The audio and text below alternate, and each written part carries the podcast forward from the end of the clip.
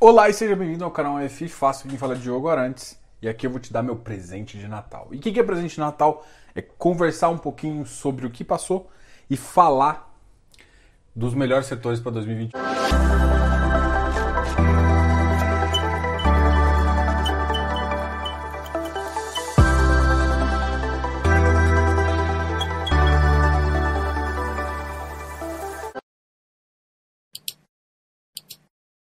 Tá, okay? A gente em dois mil e vinte e um vai fazer um vídeo um pouco diferente, de um pouco de retrospectiva, mas esse vídeo agora a gente vai te dar já um gostinho dos, dos, do que vem pela frente e dos produtos que você deve olhar e que pode te ajudar aí em dois mil e vinte e um.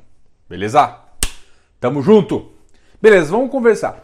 E tentando ser o mais transparente possível, eu classifiquei três setores para... Uh, para três tipos de pessoas, tá? E assim, eu não vou falar de ativo aqui, justamente para não incorrer no risco de recomendação, mas eu vou falar de setores que eu acredito como promissor, como acredito que tem potencial de alguma forma e que oferece menos risco para você. E, e às vezes, e tem o primeiro já é totalmente contra-intuitivo e todo mundo vai achar estranho.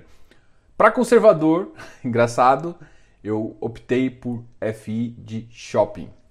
Nossa, Diogo, eu entendo que, inclusive agora em dezembro, já fechou alguns shoppings. Existem sim uma possibilidade de fechar, mas a, o mercado todo não vai permitir que isso seja, fique por muito tempo. E já houve uma adaptação muito grande dos lojistas, inclusive dos shoppings.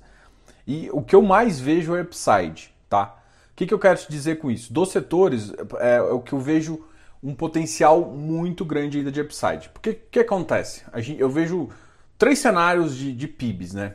E o médio para ruim me deixa uh, ainda um, um, um tamanho de mercado suficiente para eu voltar com, sei lá, sessenta por cento a oitenta por cento da minha receita nominal que eu tinha nos shoppings. O que, que eu quero falar com isso? A tendência é os preços melhorarem um pouco, tá? Então eu tenho, eu vejo num, num dos melhores, num, num dos piores cenários, o, o preço ainda a favor da, dessa minha estratégia, tá? É claro que não são todos os shoppings, eu estou falando aqui de uma, de uma forma de linha geral, então você teria sim que escolher. A gente pode aproveitar, inclusive, esse momento, alguns shoppings estão passando por um momento conturbado, comprar algum ativo nesse sentido, mas para mim faz muito sentido você olhar para shoppings. Shoppings eles foram muito descontados em dois mil e vinte e um, é, dois mil e vinte. Em dois mil e vinte e um eles têm um potencial muito grande. É claro, não é com a cabeça de dois mil e dezenove, tá ok? dois mil e dezenove a gente vai ver ali lá no final de dois mil e vinte e um, início de dois mil e vinte e dois, a gente pode esperar alguma coisa nessa, nessa magnitude. Mas é, como o mercado já entende como ele vai fazer, e ele tem mais potencial e mesmo com um P I B mais fraco, ele consegue ainda é, ter um potencial de geração de valor para você, tá ok? Então, para quem é conservador, eu, eu, eu ficaria... Por que, que eu escolhi a F I de, de, de shopping? Por conta... Para mim, que é conservador, ele tem que ficar um pouquinho mais no tijolo. Eu acho que, é, apesar de você correr risco de vacância, você não corre risco de crédito. Eu acho que o risco de crédito é uma coisa que assusta muita gente conservadora.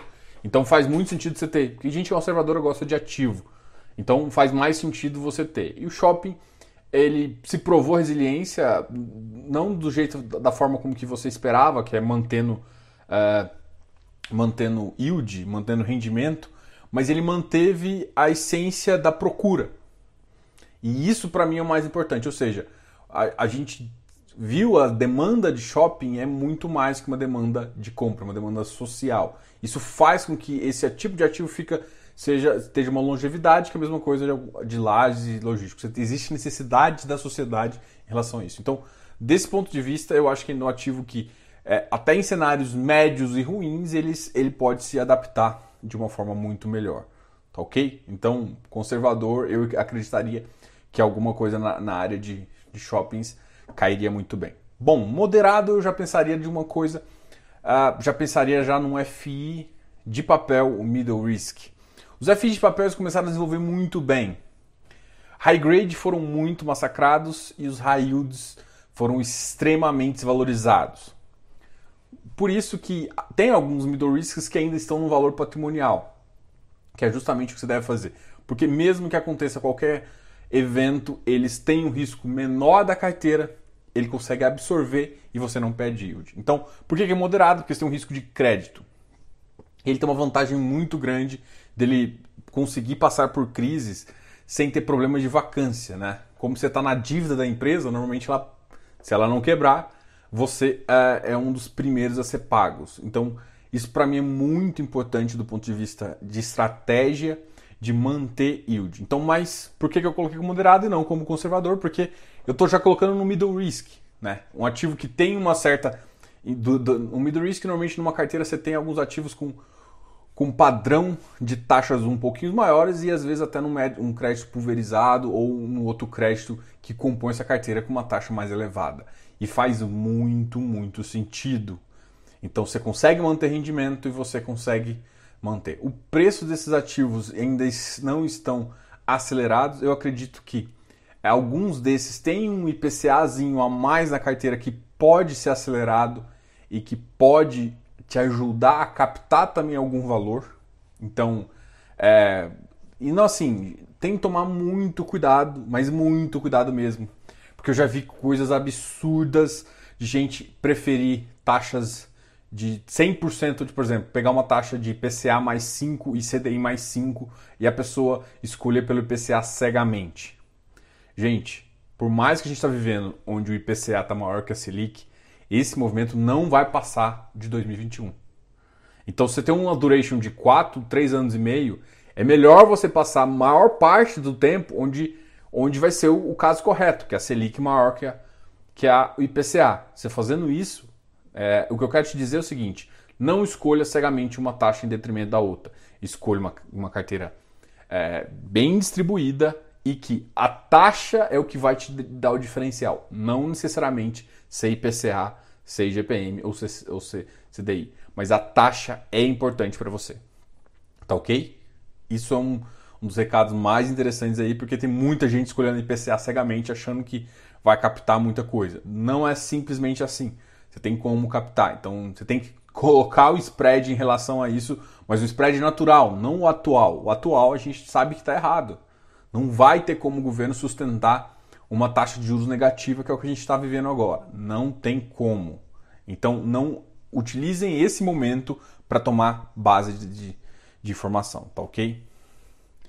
Terceiro ponto, e talvez um dos caras que eu acho que eu, que eu mais gosto, que eu tenho mais olhado, que é F I desenvolvimento no setor residencial, tá ok? Então, é bem específico. Não é todo. Ah, Diogo, mas e F I de loteamento?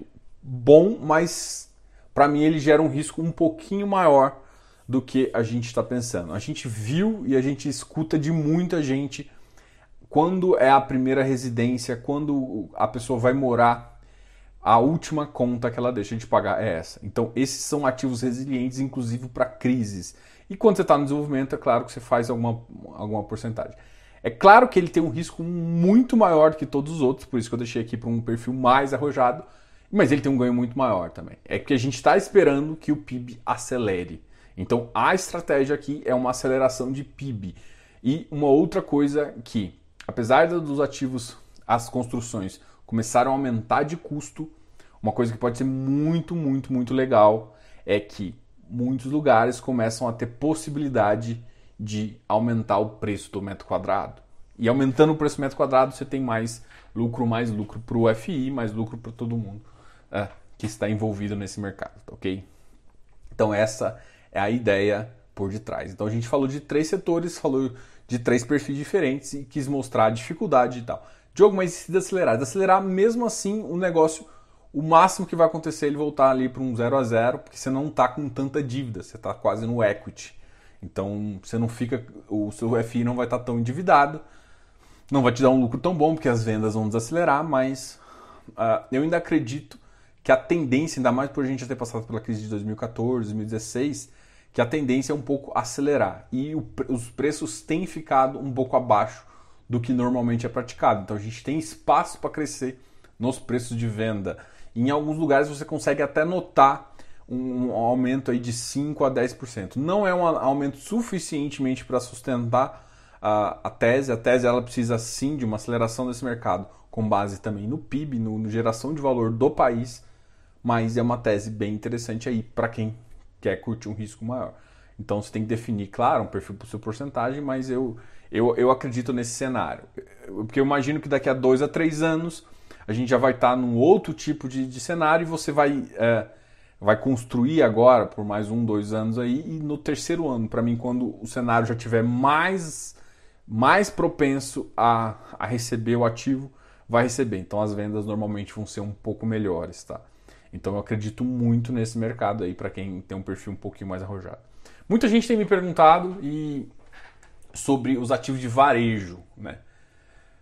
Tanto varejo essencial quanto varejo não essencial. Varejo essencial seria supermercados. Apesar de muita gente ter colocado esse como um ativo do futuro, eu não, eu não sou tão fã do ativo puro. O que eu quero dizer isso? Como um setor puro. Ele dentro de um híbrido, para mim, faz todo sentido. Por quê? Porque ele com, consegue compor muito bem uma carteira com contatos atípicos. Tá ok? Então, só que o que eu, que eu vejo é que são setores que estão se autofinanciando para se posicionar em alguma coisa. Mas a necessidade de financiamento desse setor não é eterna. Não é como se tivesse um déficit muito grande. Ou seja, é um setor que consegue crescer sem tanto, uh, sem uma marca pesada, e você consegue com baixos custos e, e com algumas considerações fazer. Então, ele não necessita do mercado de capitais e está utilizando. Então, é um, foi um bom momento para a utilização, mas ele não tem necessidade. Então, significa que isso é ruim? Não, só significa que eu não, eu não considero ele um setor ah, ah, que se sustente sozinho. Não, é como se eu, eu penso um pouco igual ao setor educacional. Não é um setor que eu não teria, mas eu não teria ele sozinho. Um fundo híbrido que tem parte educacional com contratos interessantes, com empresas interessantes, faz sentido, porque aí eu diversifico um híbrido em vários setores. Isso vale também para esse setor. É um setor que sim tem um potencial, mas o que eu gostaria, o que eu vejo mais, e nos ativos que eu mais me interesso, são nos híbridos, que sim tem uma parcela, às vezes uma parcela até grande desse tipo de ativo, mas não é um ativo que eu, eu julgo ele com o mesmo crescimento que a gente conseguiu ver agora em dois mil e vinte e um. Porque eu acho que muitas empresas utilizaram esse momento para captação de recurso para se posicionar agora, mas então ela já se posicionou, ela tem se posicionado. Então ela já fez essa, a maior parte do volume, ela já fez isso. Então, se gerar alguma coisa, é numa quantidade menor e que talvez não, não, não faça sentido para o mercado de capitais entrar.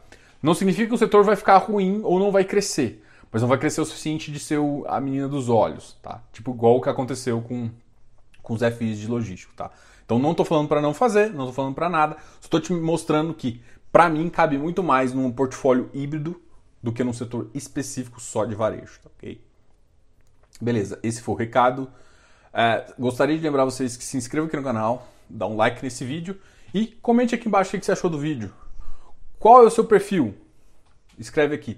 Não, se você não concordou com nada, você quer qual é o setor que você acha que é melhor para dois mil e vinte e um. Mas eu tenho certeza, dá uma pensada aqui nesse vídeo, assiste umas duas vezes e você vai entender vários aspectos do que eu estou falando. Então dois mil e vinte e um, esse vai ser meu presente para você, meu presente de Natal. Dá uma pensada nisso, beleza? Então, Diogo, canal F Fácil.